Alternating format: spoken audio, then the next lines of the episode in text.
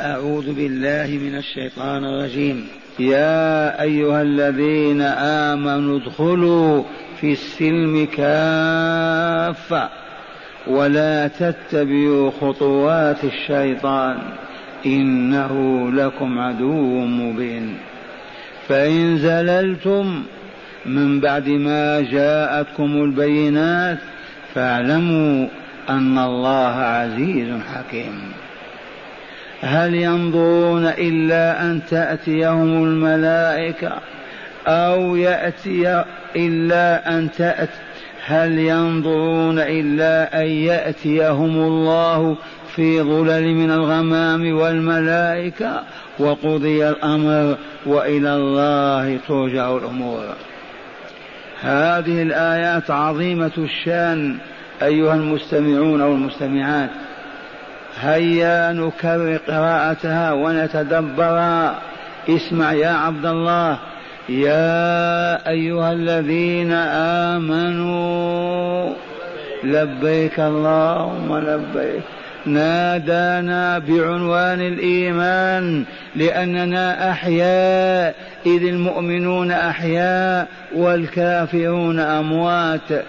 فالله لا ينادي الأموات ولكن ينادي الأحياء.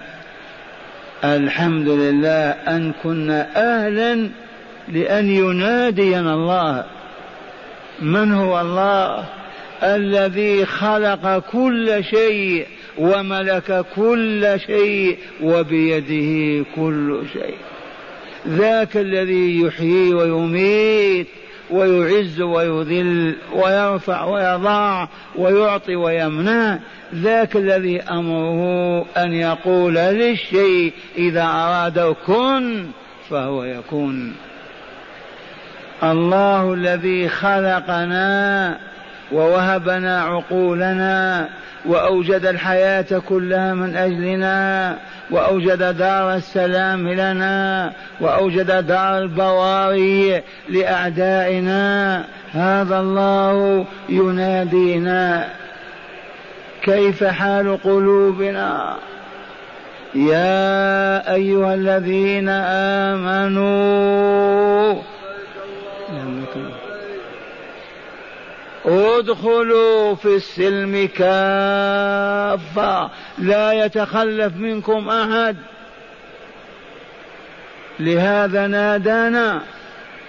نادانا لأن يأمرنا بأن ندخل في الإسلام نساء ورجال أحرارا وعبيدا. لما؟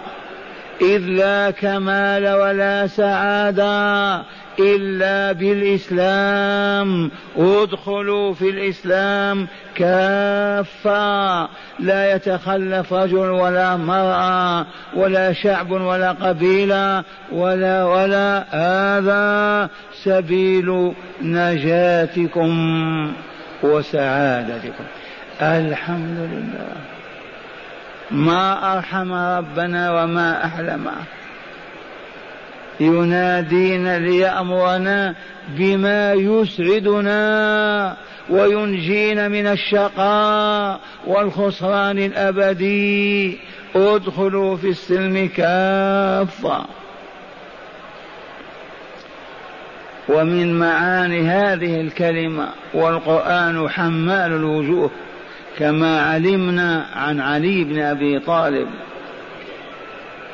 ادخلوا في الإسلام بكلكم. لا يتخلف رجل ولا مرأة في الذين آمنوا. والمعنى اللطيف الآخر.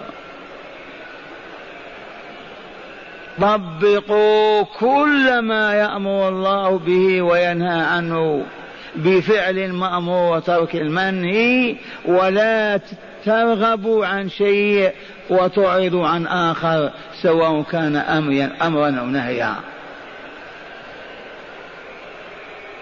ويوضح هذا المعنى. واسمعوا.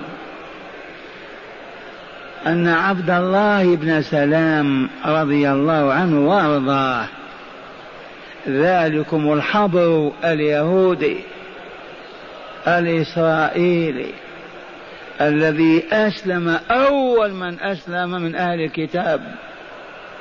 ما إن دخل رسول المدينة حتى جاء يمتحنه فطرح عليه ثلاثة أسئلة فأخبر الرسول أن جبريل قد أتاه بها الآن قبل مجيئك إليها ما إن أجابه على الثلاثة حتى قال أشهد أنك رسول الله. وكان بحرا في العلم. مضت أيام وزين له الشيطان أن يعظم السبت كما كان يعظمه في شريعة بني إسرائيل. وقال له ما الفرق. تعظيم السبت طاعة لله عز وجل إذ فرضها على عباده. فلنضف إلى تعظيم الجمعة تعظيم السبت. عرفتم؟ وسمع ذلك منه الرسول صلى الله عليه وسلم. فأنزل الله هذه الآية. ادخلوا في السلم كافة. لا يبقى شيء من الإسلام خارج عنكم أو أنتم خارجون عنه. لا تدخل في الإسلام ببعضه. تدخل في الإسلام وتبقى متعلق بتعظيم السبت الذي كان في شريعة مضت ونسخها الله عز وجل. كما أن بعضهم أيضا ممن أسلموا استمروا على عدم أكل لحم الإبل لأنها محرمة في بني إسرائيل بالكتاب. فقالوا نبقى على تحريمها أيضا. فلا نأكلها. فكانت هذه الآية رادعة. موقفه لهم عن هذه الخواطر والهواجس التي يمليها الشيطان. فلا يصح إسلامك يا عبد الله حتى تسلم قلبك ووجهك لله حتى لا يبقى لك اختيار مع الله. فالله عز وجل قد نسخ تلك الشريعة بكاملها. فلم تتشبث ببعض ما فيها؟ وإن كنت برغبة صادقة أن تزيد حسناتك وأن يعظم أجرك. فكفوا عن ذلك وانتهوا. يا أيها الذين آمنوا ادخلوا في السلم كافة ولا تتبعوا خطوات الشيطان. إذ هو الذي مشى أمامهم وبسبس لهم ومشى وراه حتى كاد يرديهم ويهلكهم حتى كاد يوقعهم في الكفر والعياذ بالله. ولا تتبعوا خطوات الشيطان. وعلل لذلك بقوله إنه لكم عدو مبين. أيعقل أن رجلا يعرف أن آخر عدو له وبيده سكين يذبحه يمشي وراه؟ معقول هذا؟ مستحيل. عدوك الذي يريد أن يقتلك والخنجر أو السكين في يده أو البندقية وتعال إلى وراء الجبل في عاقل يمشي وراءه؟ حرام. فالشيطان عدو الآدميين. عداوة أصيلة باقية لا تزول ما بقيت الحياة. لا يريد لهم سعادة ولا كمال أبدا. لا يريد لهم إلا الشقاء والخسران في الدنيا والآخرة معا. كيف إذا نستجيب لندائه ونمشي وراء خطوة بخطوة؟ من مشى وراءه والله لن ينتهي به إلا إلى فضيحة إلا إلى جريمة من جرائم الذنوب. فلهذا جاء نداء آخر لعامة المؤمنين يا أيها الذين آمنوا لا تتبعوا خطوات الشيطان فإنه يأمر بالفحشاء والمنكر. فكل فاحشة ركبت الشيطان هو الذي دعا إليها. وأقسم بالله ولا تعنف. وكل منكر فظيع أو غير فظيع ما فعله الآدمي إلا بدعوة الشيطان له وتحسينه له وتزيينه. لأنه عدو هذه مهمته. إنه لكم عدو بين العداوة ظاهرها ما ارتكبت جريمة على الأرض إلا وهو الداعي إليه والباعث عليها. ما يريد الآدمي أن يكمل ويسعد بحجة أنه شقي بسببه وهو يعود إلى أنه لما أمر بالسجود لآدم رفض وتعالى وتكبر فأبلسه الله وطرده فقال إذا هذا الذي أبلست بسببه وطردت إلى النار وأبعدت من الجنة إذا لأعملن طول حياتي على إفساده وإضلاله. وقد قالها واضحة فبعزتك لأغوينهم أجمعين. إلا عبادك منهم المخلصين. فانظر إلى عبد الله بن سلام المبشر بالجنة على لسان رسول الله صلى الله عليه وسلم. جاء ووسوس له قال له ما هناك شيء السبت عظمه الله في التوراة؟ نعظمه أيضا. هذا اللحم حرمه الله علينا في التوراة أيضا. نبقى ما نأكله. ما في ضرر. لكن فيه حنين وشوق إلى ما نسخ الله من الشريعة السابقة. ما أراد الله هذا. فكانت هذه الآيات تتناول هذه الحادثة بالذات. والعبرة بعموم اللفظ لا بخصوص السبب. لو أن مؤمنا في بريطانيا وإيطاليا في اليابان أو الصين وقال أنا أدخل في الإسلام إلا أنني لا أستطيع ولا أقدر على ألا أشرب الخمر. هل يقبل إسلامه؟ ما لو قال أنا أسلم أفعل كل شيء إلا أنني ما أصلي صلاة الفجر هذه. يقبل إسلامه وهكذا لو رفض مسألة واحدة من واجبات الإسلام ما صح إسلامه حتى يذعن ظاهرا وباطنا. ويقبل ذلك. ونقرأ عليه يا أيها الذين آمنوا ادخلوا في السلم كافة. ما تبقى أجزاء بعيدة ما تقبل. إذا وقوله ولا تتبعوا خطوات الشيطان هذا لفظ أيضا عام. يا معشر المستمعين والمستمعات إن الشيطان يحسن لنا القبائح ويزين الفضائح فلا نستجيب له. نطرده بكلمة أعوذ بالله من الشيطان الرجيم. لما؟ لأنه عدو لنا بين العداوة ظاهرة أصيل فيها. كيف نتبعه؟ ثم قال تعالى واسمعوا فإن زللتم تعرفون زلت قدمه زلق. يمشي في الماء زلق. سقط. تكسر وإلا لا؟ يصاب بانكسار في عظمه. فإن زللتم أنتم ماشون في الطريق إلى الله على الصراط المستقيم. فمن زل وسقط فاستحل ما حرم الله أو ترك وهجر ما أوجب الله هذا الذي زل وسقط.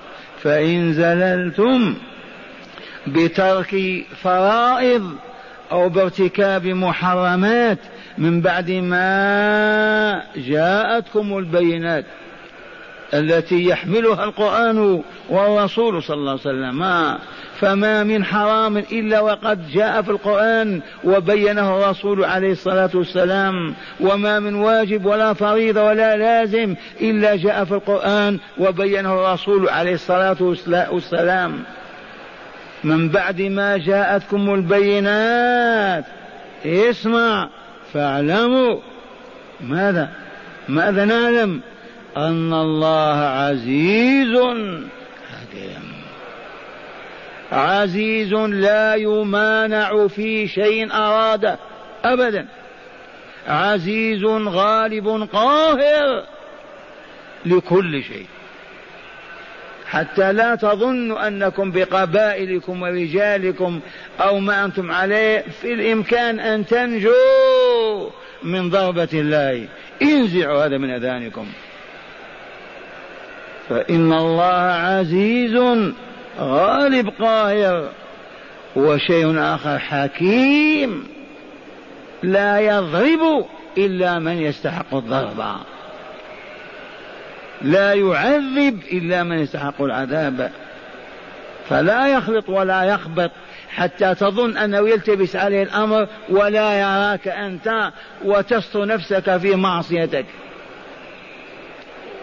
عزيز. حكيم. القوي القادر الحكيم الذي يضع كل شيء في موضعه إذ كل الحياة بين يديه. هذا يعصى. يحاول العاقل أن يهرب منه أن يمشي وراء عدوه. لو كان عاجزا قد تقول لا يستطيع أن ينزل البلاء بأمة كاملة. ما هو ممكن؟ لو كان غير حكيم تقول ممكن بدل أن يضربنا نحن العصاة يضرب آخرين. لا والله ما كان. ولن يكون. عزيز حكيم. ثم قال هل ينظرون الكسالى المعرضون البطالون الشهوانيون المتعصبون المتزمتون. هل ينظرون من هؤلاء الذين استجابوا للشيطان عدوهم وأعرضوا عن ربهم؟ دخلوا في بعض الإسلام وخرجوا من البعض الآخر. فأحلوا بعضا وحرموا الآخر وقاموا ببعض وتركوا البعض. هؤلاء ماذا ينتظرون؟ بعد هذا التهديد والوعيد فإن زللتم من بعد ما جاءتكم البينات وعرفتم الحلال والحرام والواجب والمتروك فاعلموا أن الله عزيز حكيم. إذا ما لهم تقاعدوا؟ ما تحركوا؟ ماذا ينتظرون؟ هذا الوعيد الشديد. هل ينظرون إلا أن يأتيهم الله في ظلال في ظلال من الغمام والملائكة؟ هل ينظرون هؤلاء المعرضون عن الله المتكبرون عن طاعته الخارجون عن نظامه؟ هؤلاء السائحون في الباطل ينتظرون ماذا بعد هذا التهديد والوعيد؟ لم ما أسلموا ودخلوا في الإسلام بكامله؟ ماذا ينتظرون؟ ينتظرون أن يأتيهم الله في ظلل من الغمام. والملائكة أيضا. وإذا جاء الله لفصل القضاء بقي أمل للمتأملين للآملين. وقرأوا من سورة الفجر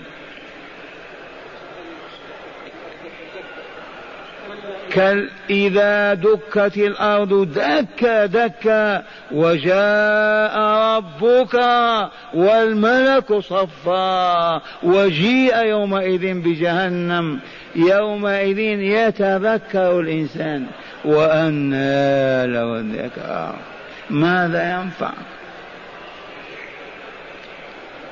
وما قدر الله حق قدره والأرض جميعا قبضته يوم القيامة والسماوات مطويات بيمينه سبحانه وتعالى عما يشركون ونفخ في الصور فصعق من في السماوات ومن في الأرض إلا من شاء الله.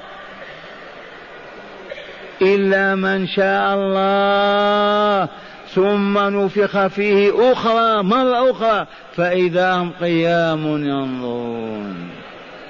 وأشرقت الأرض بنور ربها ووضع الكتاب وجيء بالنبيين والشهداء وقضي بينهم بالحق وهم لا يظلمون. ووفيت كل نفس ما عملت وهو أعلم بما يفعلون. وسيق الذين كفروا إلى جهنم وسيق الذين اتقوا إلى الجنة زمرا وانتهت الحياة كلها. واستقر أهل النعيم في نعيمهم وأهل الشقاء في شقائهم.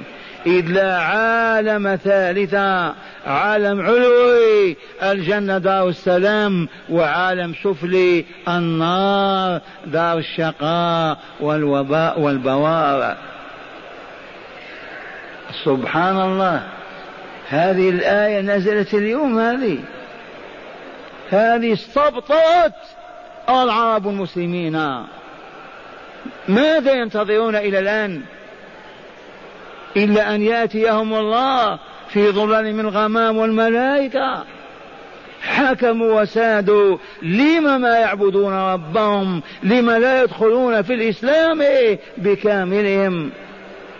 يحلون البعض ويحرمون البعض يقومون ببعض ويتركون بعض. من خيرهم بهذا من أعطاهم الخيار؟ لا إله إلا الله.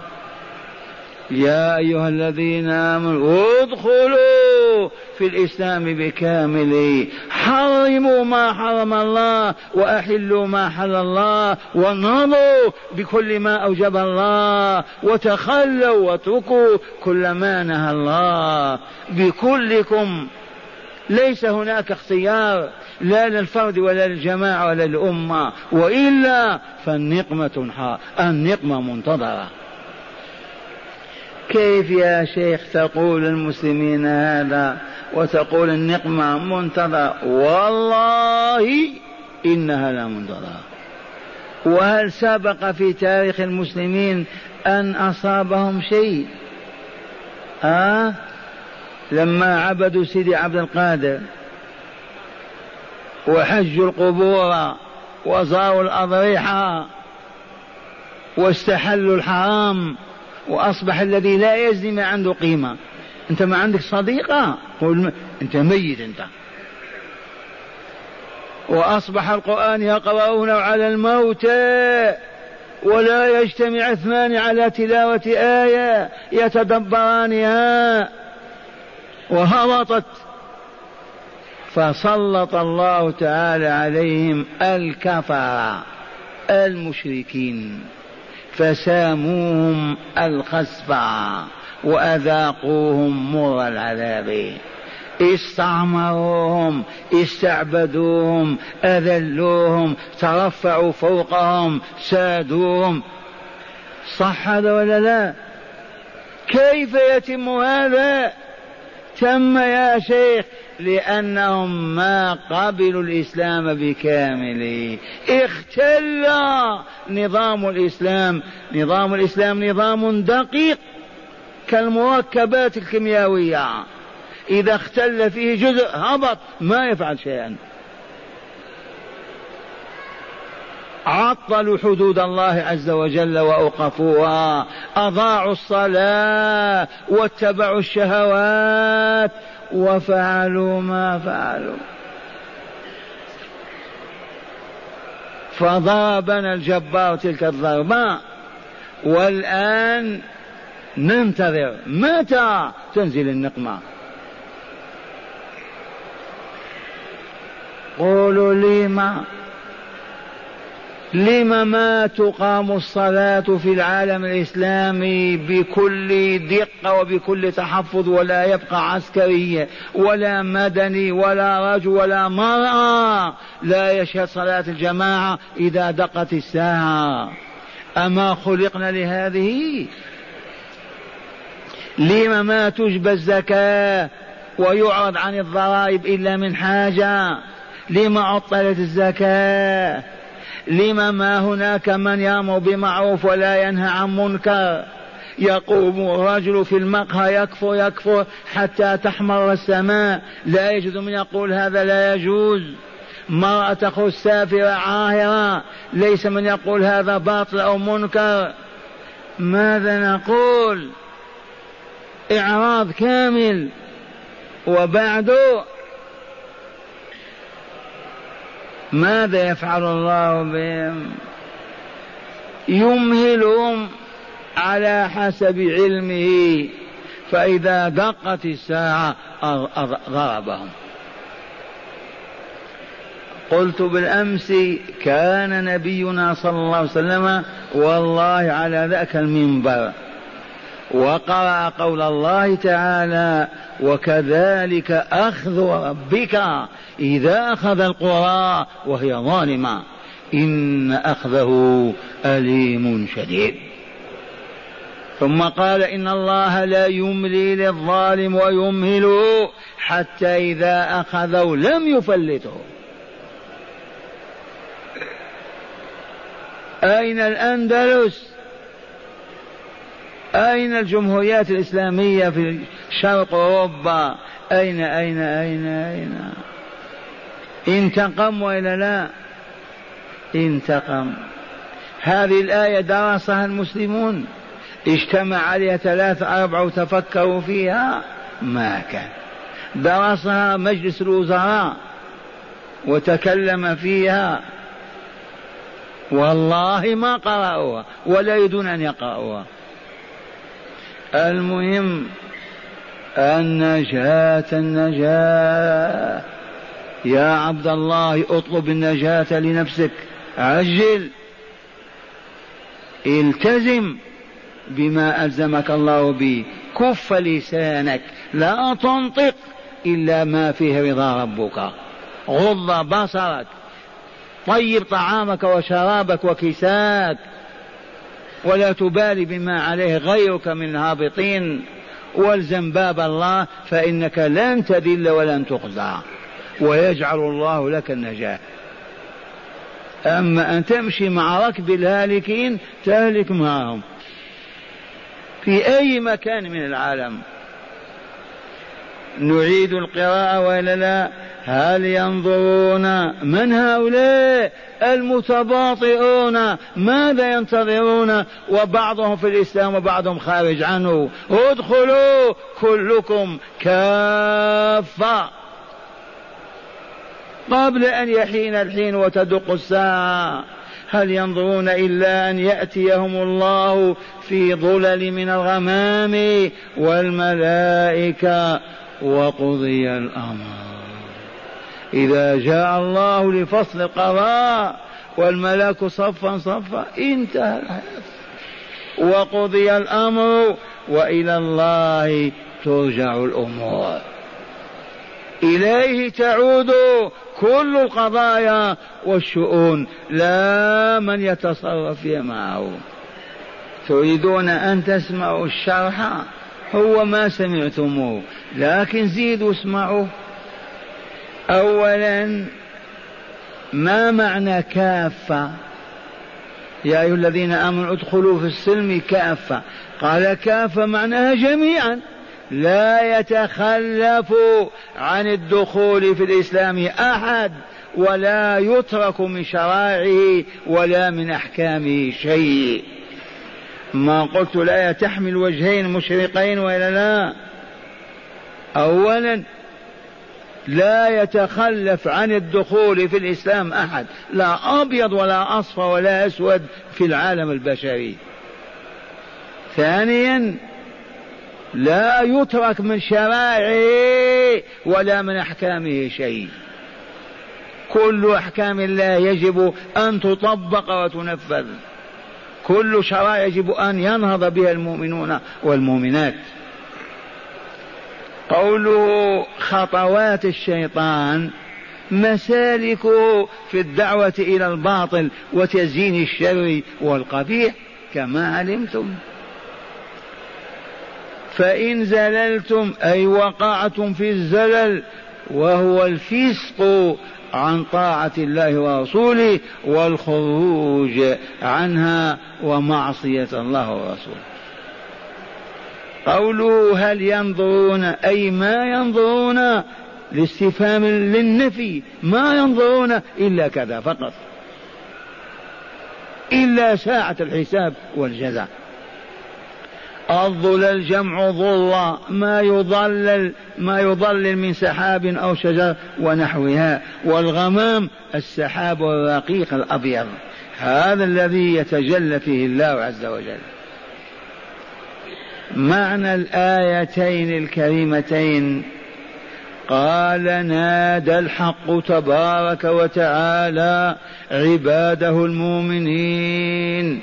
يا أيها الذين آمنوا ناداهم امرا إياهم بماذا؟ قال بالدخول في الإسلام دخولا شموليا.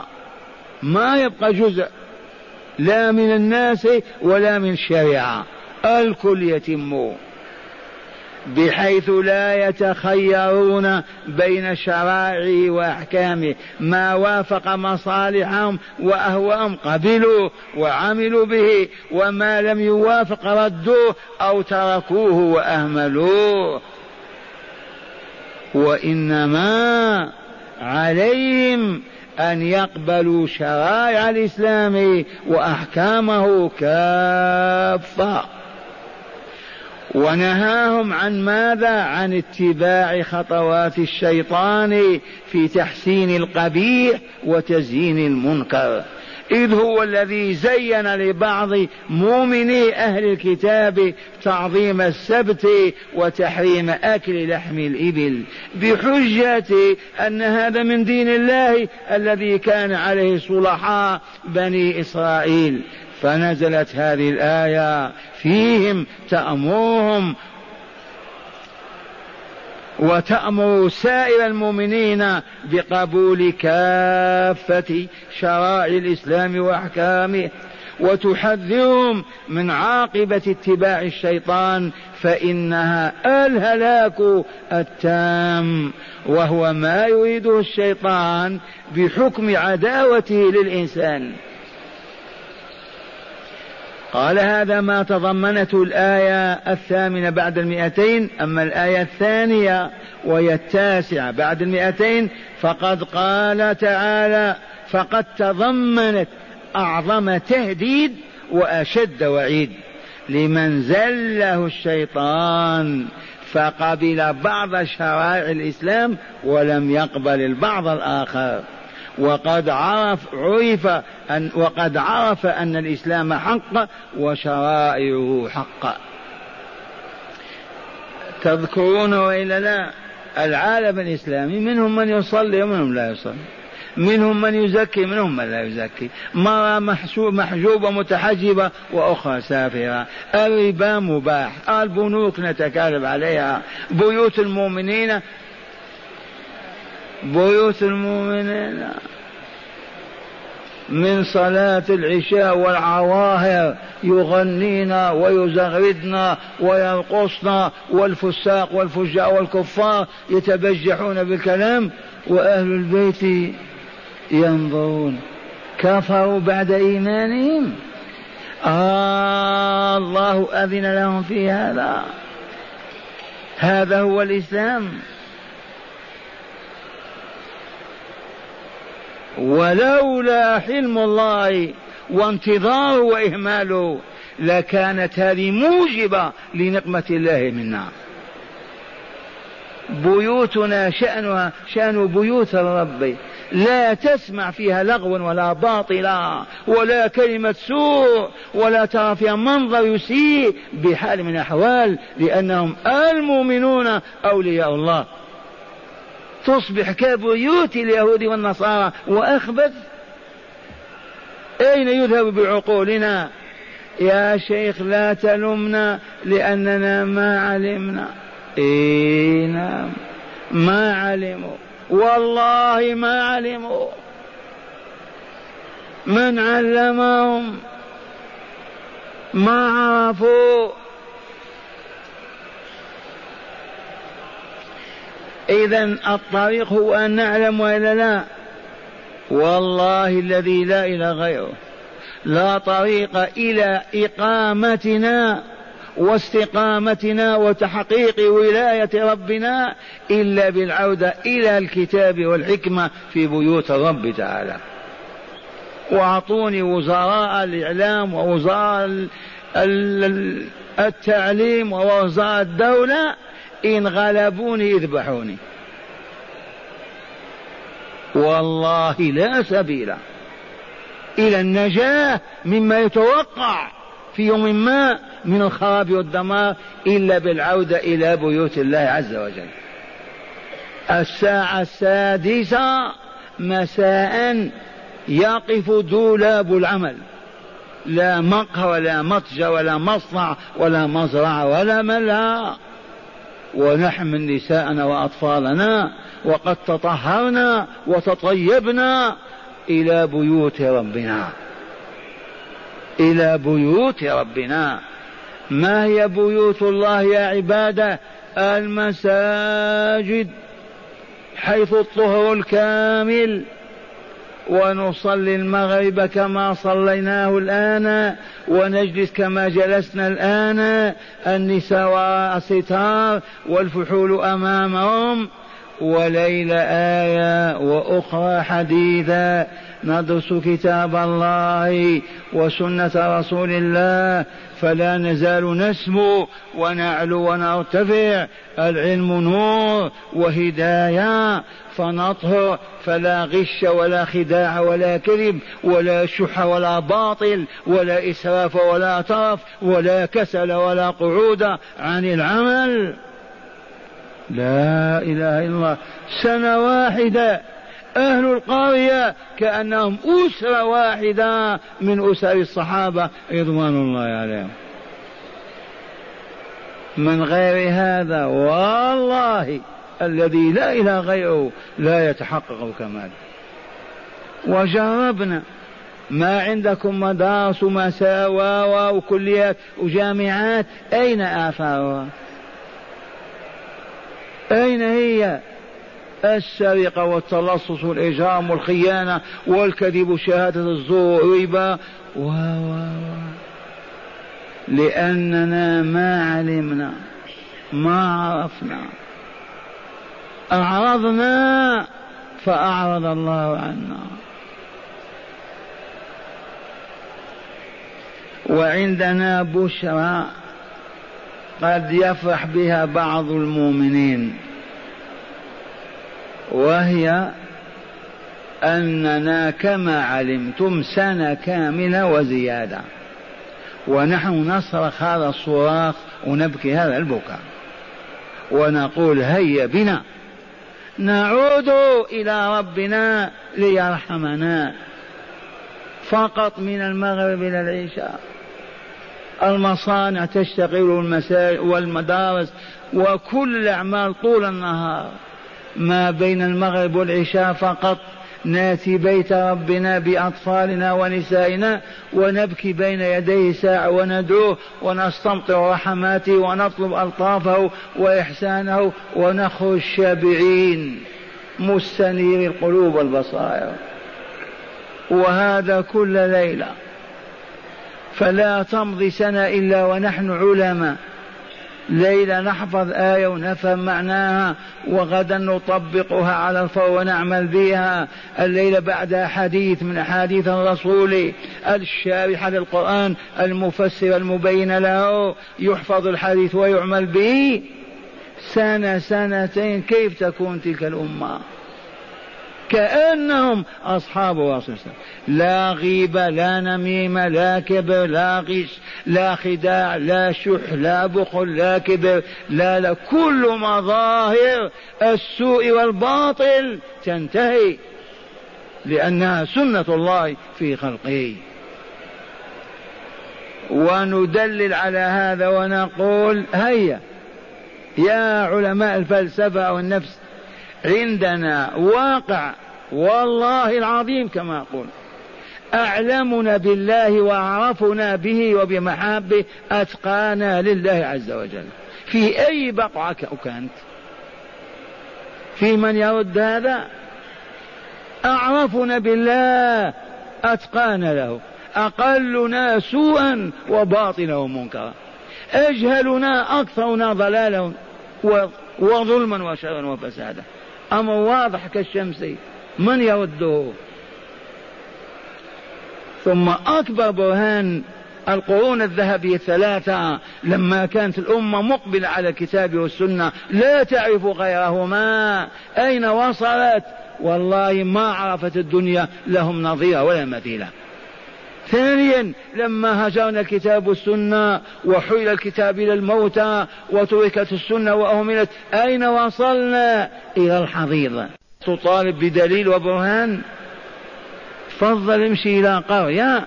واجمع نساء وأطفالها ليلة آية وليلة حديثة. وانظر العاقبة كيف تتم. سنة واحدة فقط. نسبة الفساد تقل أكثر من 95% فهذه البشرى وردنا اليوم كتاب هو هذا.